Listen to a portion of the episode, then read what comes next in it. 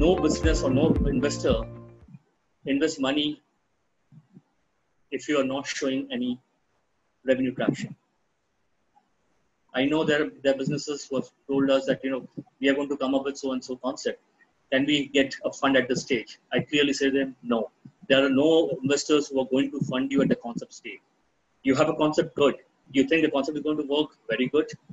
Uh, I'm not going to doubt on that. But you need to show a success story that, yes, you see, my concept is working, my business model is working, my product has an acceptance.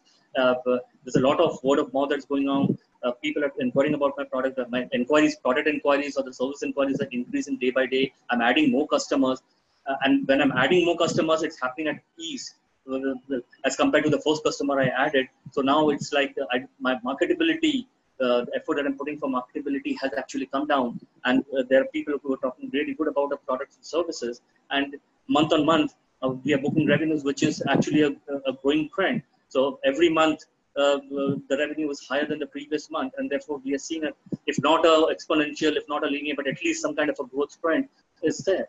At least that has to be there before you think you're ready to go to the market uh, for fundraising. No investor will support you. No investor will put money in you if you are uh, just sitting at a zero revenue, unless you are a huge technology product company where they know, or, or a you know a drug vaccine company where they know that over here the demand or, or the nature of the business such that unless and until the vaccine is released in the market, uh, the return doesn't come. But if they believe in the product and they know the product is going to be a blockbuster, only then in those cases. But, but those are very rare cases. Okay. And, I'm not talking about the rare cases. I'm talking about the usual cases where uh, you come out with any kind of a business concept which has a service delivery, client delivery, sourcing, uh, whatever it is, uh, and there's a transaction that is happening. It needs, it demands that you show certain success stories, you show the revenue run rate.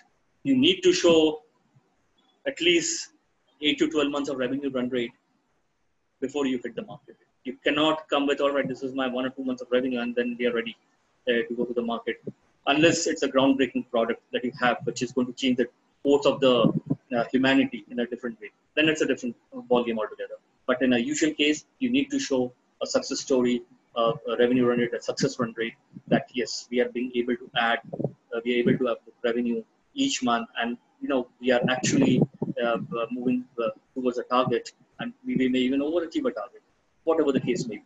So that is very very necessary.